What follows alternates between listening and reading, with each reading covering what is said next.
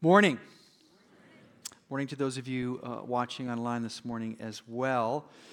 As that short video uh, said, it's introducing the last chunk of group of messages in a series, a study that we looked at the whole book of Acts, or much of it. We started it back in September. Uh, and we'll conclude it uh, Easter, the week before Easter Sunday. So we're launching in that direction. And this final uh, look, book of, or, or group of messages, as we're studying the early church, picks up at the final phase of this mission. You might say the very beginning of the final phase. What do I mean by that? Jesus started this whole thing, Acts chapter 1. We looked at it in September.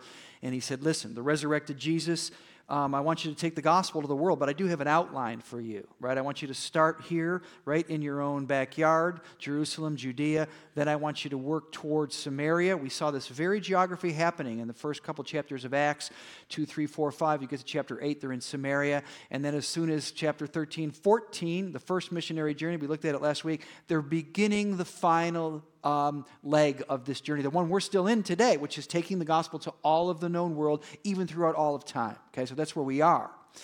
But what we noticed last week, or what I should say we'll notice this week, is once they go and turn the dial into opening up the church to, I mentioned, I think my metaphor last week was the wild, wild west. That is to say, to people who were not born and raised in the in a country of Israel, who weren't Jewish background people, just as Jesus said, go into all the world. It's all good. Lots and lots of people become Christians. There's a tipping, there's a, a, a tipping point where all of a sudden the church, as early as Acts chapter 14, you know, only maybe 10 years have gone by, whatever the number is, all of a sudden a majority of the people are not Jewish background. It's wonderful. What Jesus said should happen was happening. However, as the identity of the church was changing, it began to raise some questions and some challenges. And it, so much so that all the leaders of the church, those who were the leaders at this time, including the apostles, they said, We need to get together and clarify what we're all doing here so that this movement is not um, stalled. So that's where we are this morning.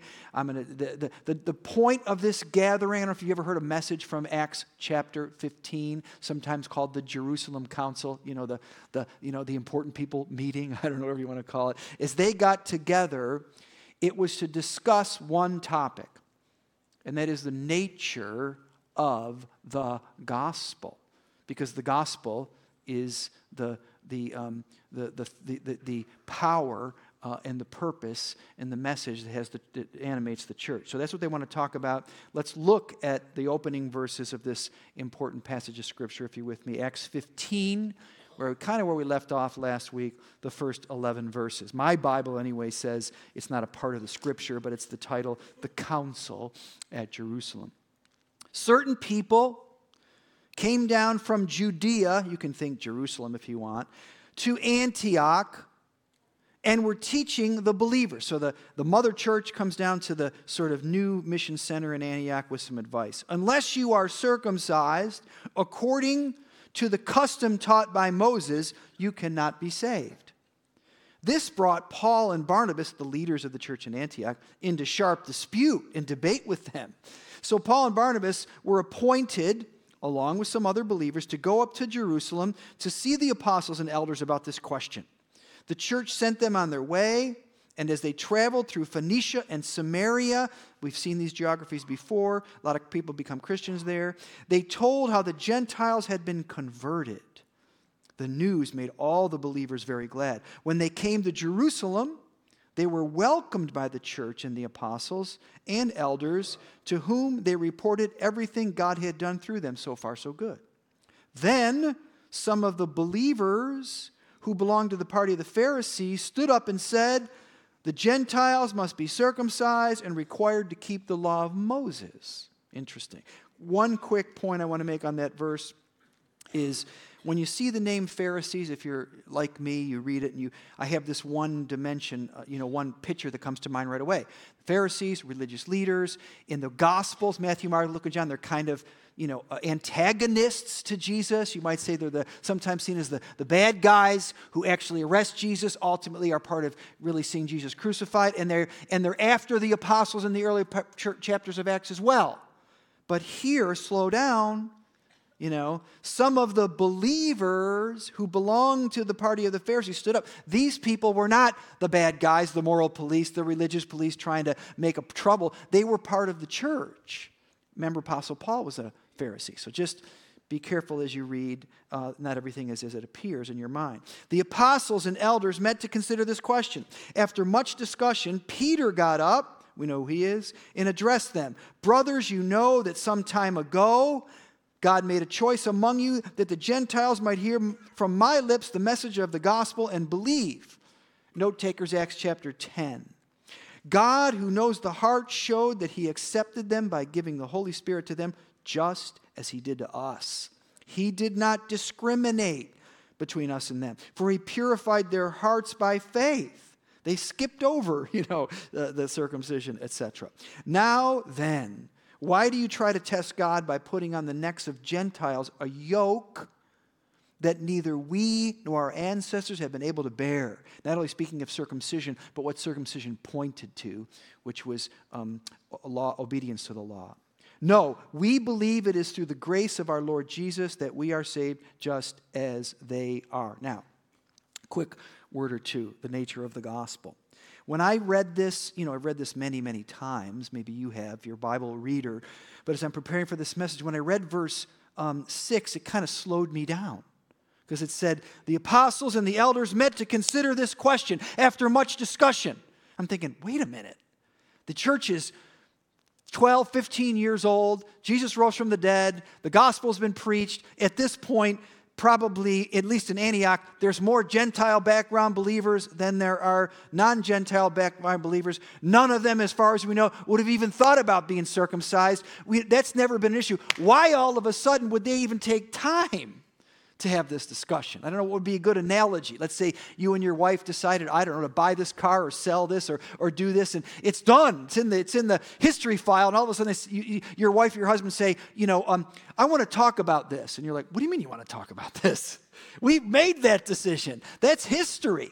That's kind of what I thought when I'm reading this verse. Like, why would they sit down and discuss whether or not some of the people, a majority of the people who are Christians in the church, needed to be circumcised, that is, to take a, do a Jewish rite, when they, they're Christians. You know, the train that left the station. But that's not really the question, I would say to you. It's not really, are they saying, do Gentiles need to be circumcised? Going forward, let's say, or they, to be Christians because there were thousands of them uh, that weren't. They, they were smart enough to know that. The real question being asked here is the challenge is they're, they're saying, listen, going forward, because the, the work, the mission is just beginning. They've only had one missionary journey. There's all this work left to be done. They got to cover the whole world. Saying, going forward, we're not going to sweat those who are, you know, already in the camp here. We want to make sure that people, before they become Christians, they become Jews. Now, we think, why would they do that? Think, listen carefully. For all the time prior to the times of Jesus, people could become, convert and become Jewish.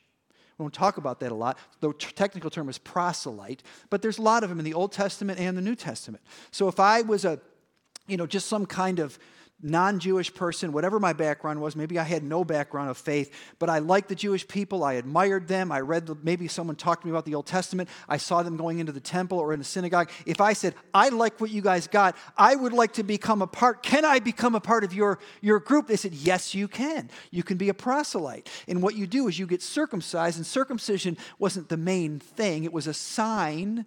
It's kind of confusing. This, it was almost like if I wear a ring, that means you're married technically, or in most cases. So that's a sign. It's not the marriage, it's a sign. Circumcision was a sign that said, I'm a, oh, I'm a law keeper of the Old Testament. I'm submitting myself to the laws of God, I, uh, to the Old Covenant. So, what they said is, we feel like we're glad people are becoming Christians. We're excited about doing what Jesus said from all different backgrounds, all different ethnicities, all different countries. We love it, but a lot of these people have no background in the moral law of God, so we would like to make sure they go through the gate of law commitment, and circumcision is a way to do that before they become a Christian or on their way to become a Christian. That's what they were saying. Now, as crazy as that sounds,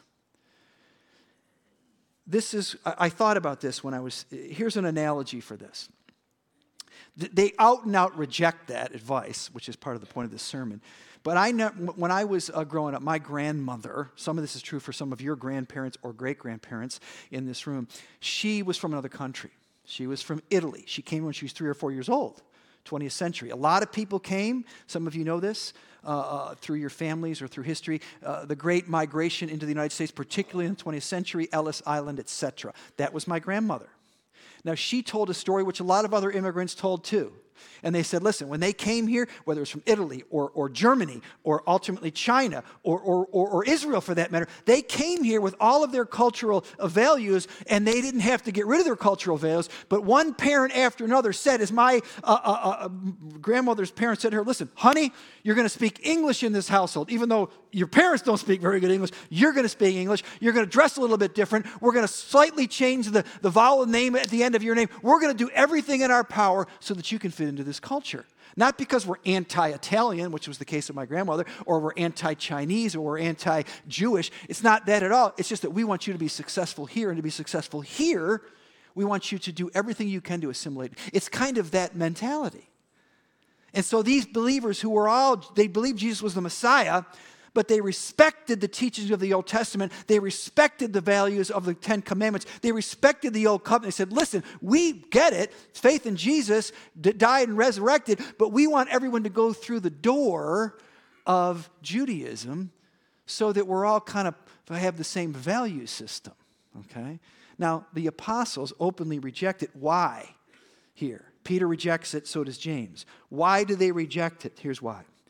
The leaders failed to grasp, this for, for you and me too, that the radical change that was brought about in the death and resurrection of Jesus and the Holy Spirit, I think whatever verse that was, verse 9, they were thinking here's what didn't happen in the early church Jews weren't sort of accommodated. We didn't accommodate, I'm sorry, the Gentiles. The Gentiles weren't let in the back door. This is really a, a movement of Judaism. Now we might call it Christianity. We're going to let the non Jewish background people in the back door, we're going to accommodate them. No, that's not what it was at all. This was something radically different. I mentioned this one or two weeks ago. What Jesus was doing what God was doing, I should say, through Jesus, was creating a whole new humanity. That's what he was doing. And in the heart of it is the gospel. And the first point that Peter's making here, I'm making here, is what is the gospel? It is a matter of the heart. Right? Listen, brothers, sisters, some time ago, Peter's, Peter's a very important person in this story. God chose me to open up the door. God, who knows the heart, he accepted them, who's them? The non Jewish background people, by giving them the Holy Spirit just as He did to us. He didn't discriminate between them and us. He purified their hearts by faith. No need to be circumcised, no need to pledge allegiance to the Ten Commandments. No, they, and, and, and even further, he goes on to say, listen, to be honest, friends, why would you want to put a yoke, his metaphor for the law, on the necks of these people to keep the law that, frankly, none of us kept? Think about that. The purpose of circumcision was to point to obedience to the law. Peter's saying, let's be honest, guys. We never kept it either. Now, they thought they did. But remember the great Sermon on the Mount, uh, Matthew 5, 6, and 7? This is what Jesus did. Jesus came and said, Listen, it has been said, seventh commandment, you shall not commit adultery. Raise your hand if you, you know, if you know the seventh commandment. Everyone raise their hand. He goes, but I say to you, eh, how many of you have not committed adultery? They all raise their hand. Okay, now, let me tell you the real meaning of the seventh commandment. If you look at a woman that's not your wife and have any kind of desire towards her, ladies, if you look at a man that's not your husband, have any kind of unhealthy desire to you've broken the seventh commandment. They said, What? We never heard that. That's what it always meant. Sixth commandment. Well, uh, if you're angry at your friend because of this, that, and the other thing, and you've had a thought in your heart like you might want to punch them, he said, You've broken the sixth commandment. So, what Peter's saying, listen, the law of God was never given so that we might become people of God. It's not the means to a relationship with God. The law of God was really a way to guard the people of God, sort of differentiate them for a season, talking about the history of Israel, keep them somewhat sanctified so that they could prepare for the ultimate gift. Here's a verse from the law, Deuteronomy chapter. This is from the law of God. This is the point Peter's making. The Lord your God, Deuteronomy chapter 30, will, future tense, circumcise your hearts. It's a metaphor. In other words, he's going to cut a, a, a he's going to free your heart from its hardness. Circumcise your hearts and the hearts of your descendants so that you may love him with all your heart, with all your soul and lips. So listen, you're never going to be able to be who I want you to be to have someone who's from the inside out a genuine loving relationship with, with me and with others until your heart is circumcised. It's a matter of the heart. And friends, you could snap a line from Deuteronomy chapter 30 to Jeremiah chapter 31, first time the term new covenant is mentioned. Jeremiah says, This whole thing ain't working. You guys have, you guys have missed it. God's going to make a new covenant with people. And you can snap a line from Jeremiah 31 to the Last Supper. And that's what's happening here. It's a matter of the heart. It's a matter of the heart. Is, if we as Christians require something other than that for belief in our evangelism, we're not preaching the gospel. And if we're looking for other things other than the gospel to help us grow as Christians, we will fail. Only a deeper work of the gospel in your life can heal your marriage, can free you from guilt, release you from the bondage of materialism, etc. This is not just an early church problem, adding something to the gospel. It's an every church problem. I've said this before, one of my favorite verses in this season of my life Psalm 143, verse 8. May the morning bring me word of your unfailing love, for I put my trust in you. That's a daily bread kind of thing. You really want to experience the power of God in your life. You really want to know forgiveness at the deepest level. You want to get past antagonism and bitterness and judgment and all these things that eat up Christians every day. It's only one place to go the gospel, and it's a matter of the heart. Amen? That's what they're saying here. Second thing in this passage the gospel reveals who you are. Wow, what do I mean by that? The gospel reveals who you are. Verse 12. The whole assembly became silent, okay, as they listened to Barnabas and Paul, now a couple other people in the, in the game, telling about the signs and wonders God had done among the Gentiles through them. No circumcision with these friends either. When they finished, James, first time that guy comes, name comes up. Who's James? Not the one of the 12 apostles. That guy was martyred. He's already dead in this story in, James, in Acts chapter 12. This is the half brother of the Lord Jesus Christ, who's the pastor of the Jerusalem church. He gets the last word. James spoke up Brothers, listen to me. Simon, otherwise known as Peter, has described to us how God first intervened to choose a people for his name from the Gentiles. The words of the prophets plural, so he's only going to quote one, but he's going to assume they're all in line. With this, as it is written, listen very carefully. He says, Let me get meaning out of what's happening here right now. After this, I will return and rebuild David's fallen tent. Its ruins I will rebuild and I will restore it, that the rest of mankind may seek the Lord, even all the Gentiles who bear my name, says the Lord, who does these things, things known from long ago. The gospel reveals who you are. Now, let me just walk you through this verse very quickly. What is he saying? He's saying, let me make meaning of what you got. What meaning not only of the gospel message, but let me let me let me make some meaning of what's happened here in the last many years in the church of Jesus. That's what, that's what James is saying, because that's why this council's together. What's going on? There's all kinds of people getting in here, and we kind of like the fact that there's all kinds of people, but it's kind of, there's all kinds of uh, uh, challenges and questions and uncertainty, and some people have had this backstory, and some people don't eat this kind of meat, and some people, you know, we needed some clarity here. That's the purpose of this meeting. Now, so what happens is, here in this verse, he's going to say, let me tie it all together for you. After this, the after this means what? He's quoting from Amos chapter 9. And the whole point of the book of chapter of Amos was God is going to, this is the, that's why he says all the prophets agree. Most of the prophets are more or less saying the same thing to both the northern and southern kingdom.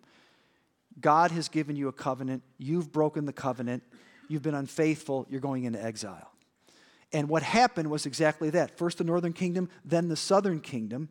And what happened was not only did they go into exile, its ruins I will rebuild. Some of you know this story. Not only did they cart the people of God off, they came literally to the temple with axes, the Psalms, if you read some of the Psalms, they came in with axes and cut up all those cedar ceilings and all those beautiful tiles, and they took fire and they burned the thing to the ground. Now, he's, this is, he's prophesying not only is that going to happen, but he says, after this, this is the voice of God, the Lord, I will return and rebuild David's fallen tent. What is David's fallen tent? David's fallen tent is the, the nation of Israel. And they fell, and, they, and it was completely ruined. And he says, I will rebuild it, and I will restore it. This is God speaking. Now, how did he do that? Very quickly, Bible in a, the whole history of the Old Testament in 70 seconds. Okay. Jacob was the father, uh, was the um, grandson of Abraham. Jacob had 12 sons. Jacob was renamed Israel, the father of the nation of Israel he had 12 sons. They failed. What the nation failed to do, the Jewish nation failed to do, the Jewish Messiah did in his death and resurrection. Jesus, also called the true Israel, he had 12 apostles. That's the new Israel. And one of those 12 apostles, in fact, the chief apostle, the one that gets most of the talking here, is a guy named Peter. But if you look at the end of the Gospels, or if you read the Gospels carefully, Peter was a ruined man. In fact, when the, when the, when the, when the ladies, uh, uh, uh Mary, couple Marys, Salome, when they came in Mark chapter 16 to the, to the, to the uh, empty tomb, and Jesus, the tomb's empty, they're all confused, an angel meets them there and says, Listen, don't worry, he's risen from the dead. All good news. He told you, but you went in one ear and out the other. But she said, the angel said, Listen, I want you to go to the disciples, listen very carefully, and Peter, and tell them to go up to Galilee and I'm going to meet them there. And, and, and, and, and all the scholars that write about this, and maybe it's common sense, say, listen, why would you see the disciples in Peter? They didn't say the disciples in John, and the disciples in, in Matthew, and the disciples in, in Nathan, and the disciples in Bartholomew. Why say the disciples in Peter? Because at this point, Peter was done. He denied the Lord, he'd, he'd hung up his cleats, he was out of the game. But at the very last page of the, of the Gospels, John 21, some of you know this story, Jesus Christ restores and rebuilds Peter. He says, I know, you're, I know you you failed miserably. I know you're a ruined man. But Simon, son of Jonah, you will be called Peter. The gospel tells you who you are. And on this rock, I'm going to build my church. And you're not done. And Peter, 51 or 55 days later, this broken, ruined man stands up and gives a sermon of a lifetime. Key number one, he opens the church of Jesus Christ. We looked at this in September. 3,000 people are saved. Oh my goodness. But he's not done. Seven years later, Acts chapter 10, he opens the door. That's what he's mentioning here in these verses. You, the Lord chose me to open the door to Gentiles. The first Gentile believer becomes a Christian. Jesus Christ, the new Israel, picks 12 men and he starts the new church by rebuilding them. Some of you know my story. when I was a, a, senior in high school, it would be an understatement to say I didn't know who I was. I was who am I? What am I doing? I had no idea where I was going.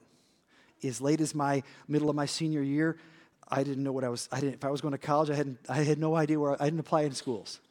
I never took the SAT. Uh, you know, I was, for me, it was all about living in the moment. Many, uh, uh, on the outside, at times, maybe I was happy. On the inside, not so much.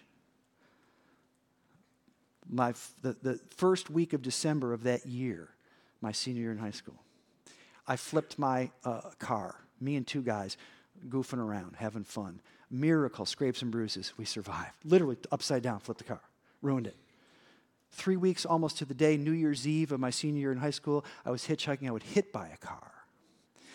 And uh, survived that, obviously. But one of my good friends, he worked at the gas station that was right um, where this accident happened in West Irondequoit.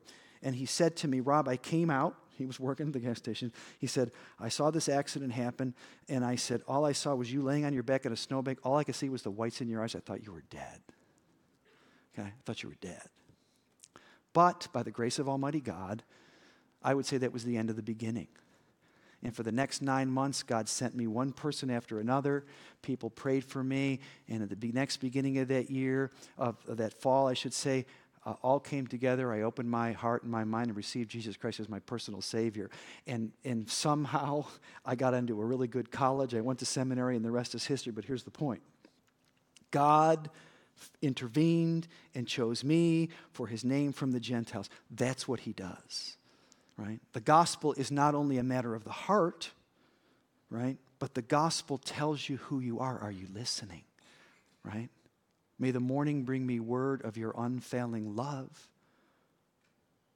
so that I put my, I, I put my trust in you. That's how you know who you are. And that's how you know where you're going, which is my final point. The gospel is a matter of the heart. The gospel reveals who you are. The gospel is why we're here. Right? That's why we're here. The second verse of this prophecy, there's so much in these few words. After this, I'm going to return and build David's fallen tent. I'm going to rebuild you. I'm starting Israel all over again, and you're a part of it.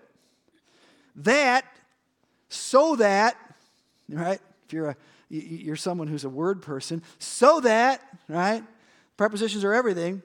That the rest of mankind, wow, that Jesus really. So listen, I'm just going to say, all people, the, the, the rest of humanity may seek the Lord, even the Gentiles who bear his name. Listen, whatever you do for a living, whatever you do between eight and five, on um, whatever, however we describe it these days, this is the purpose of your life. Okay? This is the purpose of your life when God sends you into that office, into this schoolhouse, into this hospital, that the rest of mankind may seek the Lord so we can share the gospel with them. That's the purpose also of our church. And connecting more and more with this deeper purpose of your life. God wants you to be a nurse and a, and a school teacher, and, and that's the means, that's where you need to be. Don't change your profession. But in that place where you are, it's to, it's to share the gospel in winsome ways. And it's there you will be connected with the deepest joy in life. That's what James is trying to say here, and what I'm trying to say here. It's the purpose of our church as well, the local church. I stood up here um, January 7th, not that long ago. So if you weren't here, uh, uh you, I'm telling you something you haven't heard before. But we had our elder board launched this little mini campaign okay, to raise a million dollars in 90 days. And the purpose of that had to do with vision. And I think I've already said this, but in, in about three and a half week, you raised $1.2 million. You said, great, we trust you, here you go. Now, some people have said to me since then, Rob, what was that about? Were you guys kind of in trouble? Is that why you raised money? Like, it's okay if that happens. Said, no, that's not. We're not in trouble. That's not why we raised the money. The purpose of raising that money was really to was part of a larger advancing a vision conversation because your elder board got together you know, we do this. COVID was this long hangover, and we finally came out of it in some ways in, in 22 uh, and 23. And we got together and said, we want to get together and focus more intentionally on the near future and future of the church. That's what elders are certainly supposed to do. So we started doing that, and this debt reduction was just one way, an easy first step way to help advance a mission discussion. But we have been getting together. I mentioned this, I hope, in those days, to say, and, and, and seeking the Lord almost like made me think of when I was studying this week, this little gathering of all the, you know, leaders here saying, What are we about? What do we need to change? Where do we need to go? Just this last week, we, a group, your whole elder board, got together and had a meeting. And that meeting was kind of a mini retreat, I should say. There's only one objective, and it was really to talk to answer this question: Where does God leading us as a church now? That was the purpose of this meeting. This is what we did. We had three questions you know, three hours plus that we want to just ask and pray and, and whiteboard on. The first one was this What are the needs of the people that live in this community? That is, the, the, the, the, the communities, the neighborhoods, and the city. What are the needs And we quickly went from, you know, practical needs to spiritual needs. What are the spiritual needs of the people that live right now in this community? Penfield, P- Pittsford, uh, uh, whatever, uh, uh, uh uh, the city of Rochester. What are the needs as best we could understand them? Question number two What is the collective potential of this church right now? Right? Because the, the, the, demography of our church changes too. Who are the people in Browncroft? Who are they? What do they do for a living? What's their background? What's their passions? Are they engineers? Are they teachers? Are they, are they musicians? Who are they? What's their passions? Who is the collective potential we have? Whiteboard. And then the third question was because we're sitting here with the leaders of this church anyway, not all of them, but, but a group of your elders, and said, What's on your hearts? We want to know what's on your hearts. Because see, that's what, that's what this meeting's about. Right? Scripture's here too, of course, but what, what is God? Because we believe that God also speaks to the leaders. What's on your heart? We ended with, we ended with this exercise. It's called the, I'd never done it before. It was called the head, heart, and feet exercise. And it was just asking simple questions. You know, what are you thinking now that you spent three hours doing this? What are you thinking? All the others, we just did in a circle. This whole thing only took 15 minutes. It wasn't a long exercise because we'd been there for three hours. And I have this little prop. What is this funny thing? This is a paperweight. It was given, and, and, and I, the reason we used it, or I think I chose it anyway, was uh, you can't see it, of course, from here, but it has the insignia of the city of Rochester. The mayor gave it to me a handful of years ago, and it's just it's in my office on a shelf, and it's a reminder to pray for the city. But we took this little prop, and all, you know, 15, 17 of us, whatever was in the meeting, we all stood around and, and we all had to answer three questions. And real quick, you know, rapid succession. You had two minutes. What are you thinking after this exercise of thinking about our calling as a church? What are you feeling after this exercise of thinking about our calling as a church? And feet is what's the next step? What is God calling us to do at this time, at this moment, in this local church? What is the next step for us, do you think, as a church right now? That was the exercise. And I, you have to ask the elders if you know any of them. I was, my cup was full. I was inspired, but it now for us is the beginning or the end of the very beginning. Now we want to invite you okay, as we go forward. And one of the ways, just one of the ways we can do this, this is an ongoing work, is what we are doing here. Um, it was mentioned uh, by Tricia Smith at the opening video, is a prayer meeting, okay? It's just one step, right? But how do we know what God wants us to do? We need to pray and ask Him. And hopefully, I want you all to be doing that, as I've said before, now. And I hope you're doing that. And you're not only praying for your own life and God's call in your life, but God's call in the life of this church, right? It's Acts 29. We're still in this. God is not done. If He was done, He'd come back. But He's calling us. And every church needs to re ask this question because it's a new day. The problems of today are not the problems of yesterday. The people in this community, spiritual needs of today are different than they were of yesterday. How is God calling us in new ways, in renewed ways, to be the church of Jesus Christ here? I know this, it has everything to do with the gospel. The gospel is a matter of the heart. God didn't differentiate or, or, or discriminate. There's no, we don't need to do that. It's for everybody. Two, it tells you who you are if you and I want to be truly um, effective gospel witnesses in our lives where we are, you need to, you need to know who you are, right?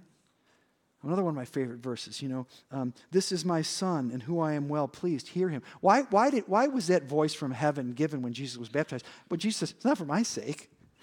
I, know who, I know who my father is. I know what he thinks about me. It's for your sake, right? You need to hear that if you're a Christian.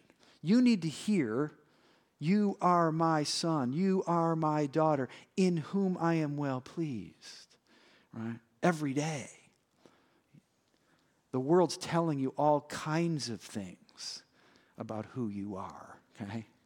We're going to do a whole series, I should have mentioned this last hour, post Easter. I've been thinking, praying about it. Pray for me on identity, right? What does it mean to be uh, uh, made in God's image and to be a, a person, a, a Christian in this world today? We, we need to answer that question because the gospel tells you who you are, but ultimately, it's what we're supposed to be about, right? So I'm encouraging you. Prayer meeting. Tricia mentioned it. Join us this Wednesday, 6:30 starts in this room. Little time of worship and prayer. We're going to focus on the Lord's Prayer. I think Tricia mentioned this. But then there's, there's places. We did this model last spring around the uh, campus, different experiences.